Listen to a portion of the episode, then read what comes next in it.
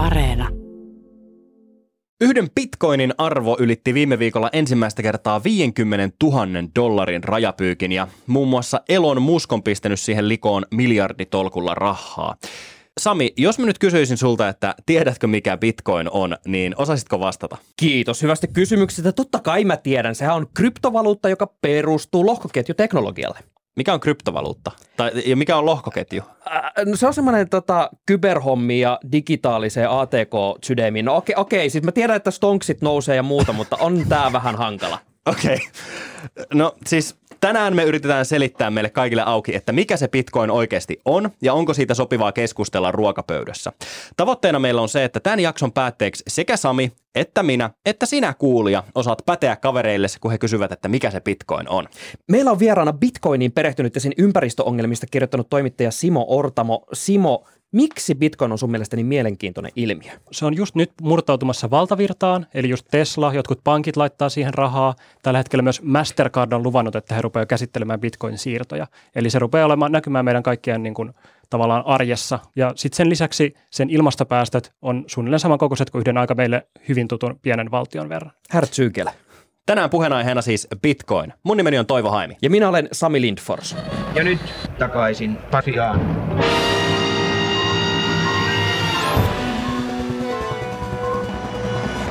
Bitcoin on tosiaan digitaalinen valuutta tai kryptovaluutta ensimmäinen laatuaan. Se on ollut kuvioissa suunnilleen 12 vuotta.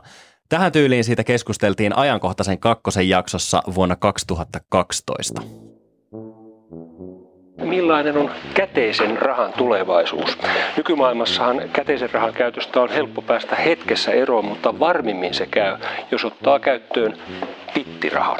Ja tämä bittirahahan on virtuaalista rahaa, joka ei ole minkään keskuspankin valvonnassa. Sitä voi tallentaa kännykkään tai tietokoneelle. Suomalaisilla on ollut keskeinen rooli tuon bittirahan eli bitcoinin kehittelyssä ja nyt tuo työ on kantamassa hedelmää, sillä bitcoinin käyttöä on kokeillut jo kymmenet, monet kymmenet tuhannet ihmiset maailmassa ovat jo kokeilleet sen käyttöä. Bitcoinin kehittäjät halusivat siis luoda sellaisen valuutan, joka olisi riippumaton pankeista ja valtioista ja olisi sen sijaan täysin käyttäjiensä hallinnassa. Jotta me ymmärrettäisiin tätä logiikkaa, niin mä kerron esimerkin. Jos mä tilaan itselleni pizzaa ja maksan sen mobiilimaksulla, niin mä maksan pizzerialle pankin kautta. Eli mun pankkitilillä oleva raha siirtyy pizzerian pankkitilille. Siinä välissä on siis pankki tai sitten luottokorttifirma ja ne ottaa välistä pienen siivun ihan kaikesta maksuliikenteestä. Bitcoinissa ajatuksena taas on se, että Bitcoin siirtyy suoraan multa sille pizzerialle, ilman sitä pankkia siinä välissä.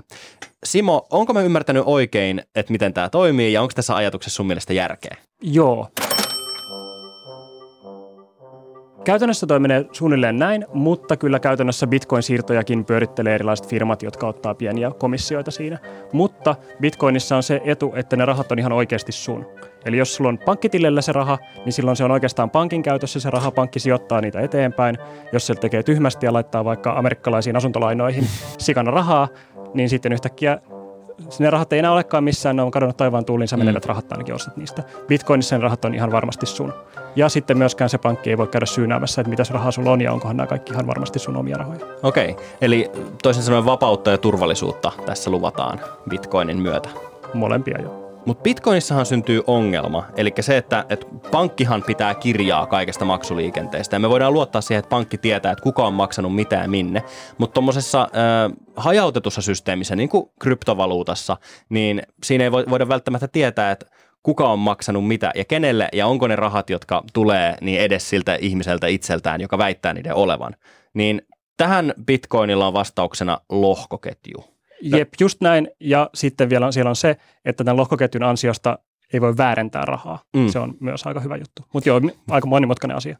Eli tota, miten tämä lohkoketju käytännössä toimii? Mä oon ymmärtänyt niin, että siinä sen sijaan, että siellä pankissa on se joku pukujäbä jossain, joka vähän vahtii, että mitä siellä Sami Lindforsin tilillä taas oikein tapahtuu, niin tämä vastuu ikään kuin jaetaan kaikkien kesken. Eli kun me ollaan kytketty tähän verkkoon, niin tavallaan me kaikki vahditaan toisiamme.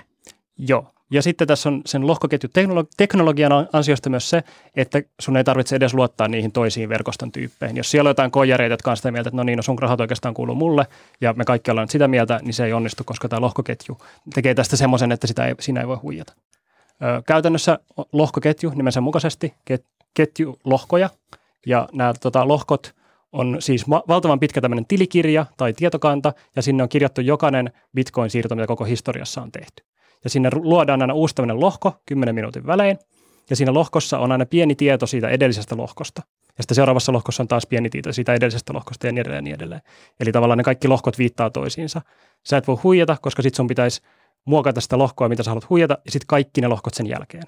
Ja lohkoketju käytetään myös muualla, esimerkiksi timantteja vahditaan, että ne lö- tulee oikeasti oikeasta paikasta niin lohkoketjujen avulla, että ei ole mikään bitcoin-juttu, vaan Virossa äänestetään lohkoketjun teknologian avulla. Joo, tästä mä muistan lukeneeni, että Virossa sähköinen äänestäminen todennetaan lohkoketjuteknologialla. Ja tämän jälkeen, kun jengi on kytkeytynyt näihin verkkoihin ja alkanut tahkoomaan bitcoineja, ja jos joku tässä vaiheessa nyt vielä luulee, että tämä ei näy meidän tavallisten ihmisten elämässä mitenkään, niin huom, jos te yhtään harrastatte pelaamista PC-koneella ja yritätte rakentaa PC-konetta tällä hetkellä, niin törmäätte samaan ongelmaan kuin minä.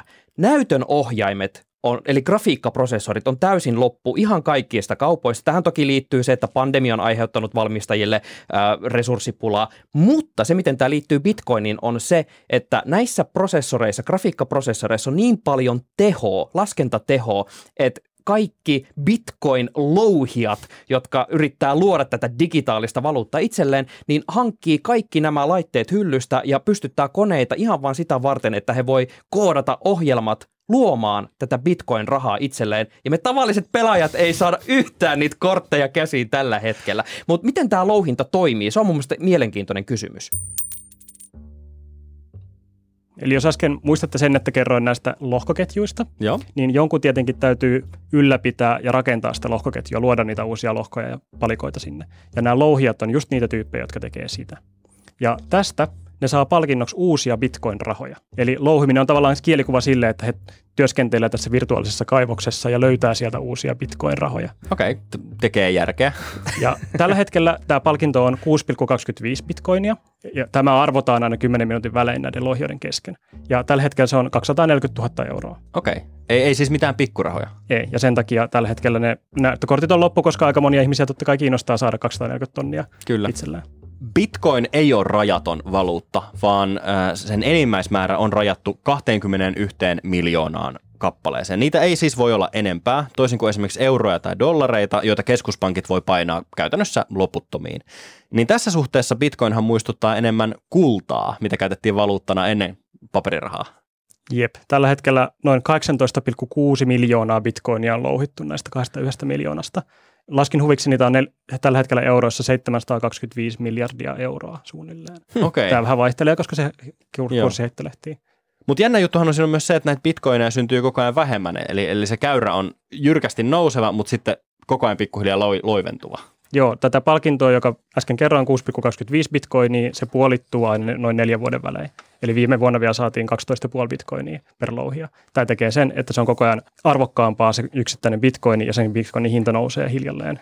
Ja välillä tosi nopeasti, mutta niin kuin pitkässä Mm. juoksussa koko ajan nousee. Tämä louhinta on kannattavaa silloin, jos sitä tehdään todella isolla mittakaavalla. Esimerkiksi siis puhutaan semmoisista kymmenistä tuhansista näytönohjainprosessoreista, jotka raksuttaa samaan aikaan ja varmentaa tätä lohko- lohkoketjua. Ja se vie todella paljon energiaa. Sä oot Simo kirjoittanut jutun tästä aiheesta, joka on julkaistu Ylen nettisivuilla, niin kuinka paljon energiaa bitcoinin louhinta maailmanlaajuisesti oikein vie ja millainen hiilijalanjälki siitä kaikesta jää? Tosi nopeasti selitettynä nämä louhijat kilpailee tosiaan niistä palkkioista ja se, joka on kaikkein nopein, saa sen palkkion itselleen. Ja koska niin, niin kun tulee lisää porukkaa, niin sitten tietenkin sitä lasketaan enemmän ja enemmän, nopeammin ja nopeammin yritetään saada sitä palkkiota itselleen ja sen takia siinä on semmoinen automaattinen systeemi, joka kuitenkin pitää tämän koko ajan kymmenessä minu- minuutissa tämän palkkion saamisen. Ja se tarkoittaa sitä, että heidän pitää käyttää koko ajan enemmän ja enemmän ne resursseja siihen, että ne saa niitä palkintoja. Mm. Eli tässä on itse, itseään ruokkiva kierre. Kun tulee lisää porukkaa, niin se myös vaatii lisää sähköä. Tällä hetkellä se sähkönkulutus on Cambridgein yliopiston mukaan 120 terawattituntia vuodessa. Eli Ja- mitä tämä tarkoittaa? Suomen sähkönkulutus on 87 terawattituntia vuodessa. Nyt on kyllä mieli ihan toisissa leveleissä. Niitä näytönohjaimia on aika paljon siis. Tämä selittää sen, miksi mä en saa sitä mun pelikonetta rakennettua. Niin. Ja ne puolet suunnilleen näistä näytönohjaimista, jotka raksuttaa, on Kiinassa. Kuten ehkä tiedetään, Kiinassa käytetään vielä aika paljon hiilivoimaa, toki myös vesivoimaa, mutta myös hiilivoimaa. Ja sen takia myöskin tämä ympäristöjalanjälki on aika iso. Eli, eli onko, onko bitcoinit eräänlaisia tämmöisiä uusia veritimantteja, joihin, joihin sijoittaminen on niin ympäristön turmelemista? Ai ai. Se vähän riippuu siitä, että uskotaanko me siihen, että tästä tulee oikeasti niin järkevä, käyttökelpoinen ja hieno uusi asia maailmalle, että se on sen arvosta, että siihen menee jonkin verran hiilipäästöjä. Tämä energiaongelmahan ei ole suinkaan ainoa haaste Bitcoinissa tai ainoa negatiivinen asia, mitä se on tuonut tullessaan.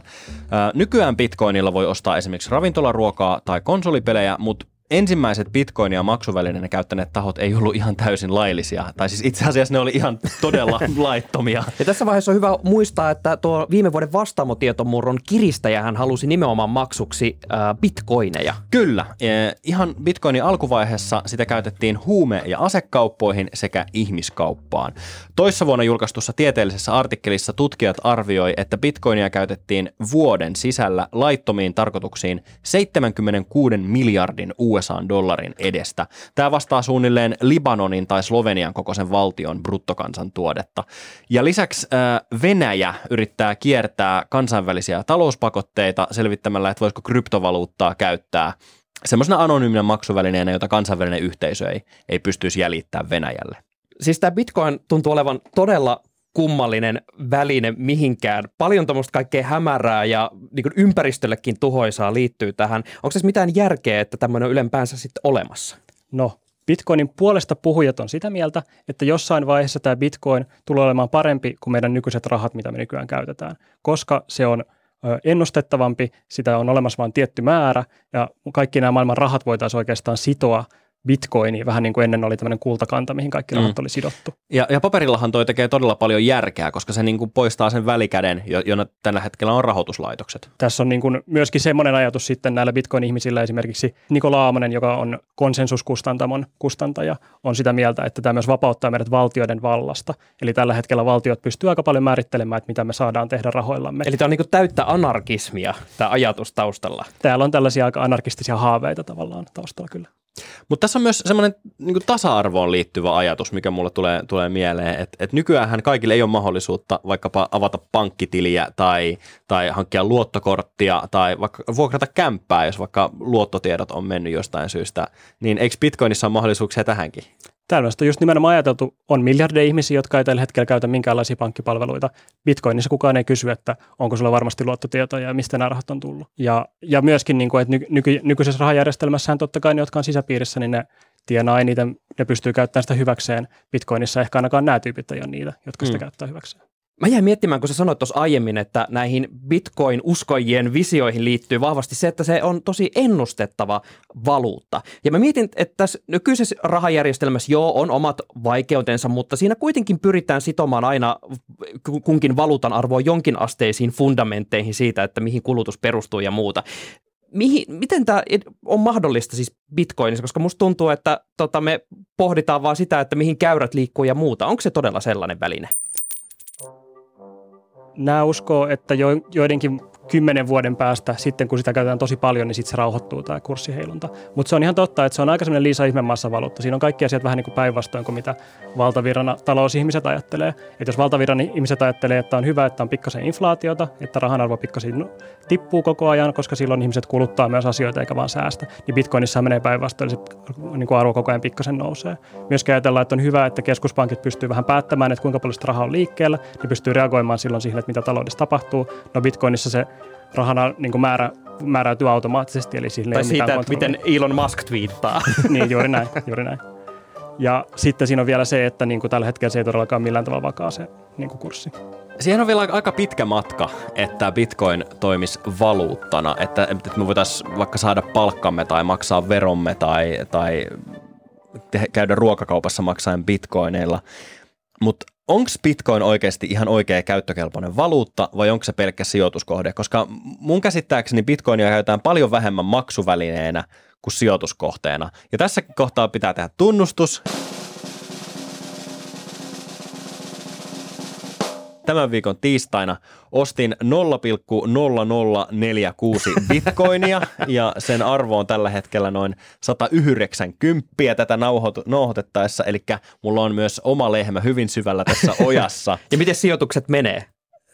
No noin, noin 40 tappiolla tällä hetkellä. Että tota, Takaisin ei- Pasilan podcastin sijoitusneuvot, nämä on siis todellakin antineuvoja, älkää tehkö niin kuin me. Et tota, Mutta mut, tässähän siis bitcoin-sijoituksena ideana äh, on siis ostaa bitcoinia silloin, kun niiden arvo on alhainen, odotella, että arvo nousee ja sitten myydä ne pois ja vaihtaa ne takaisin euroiksi tai dollareiksi tai jeneiksi tai pound sterlingeiksi, jos niin mieli tekee.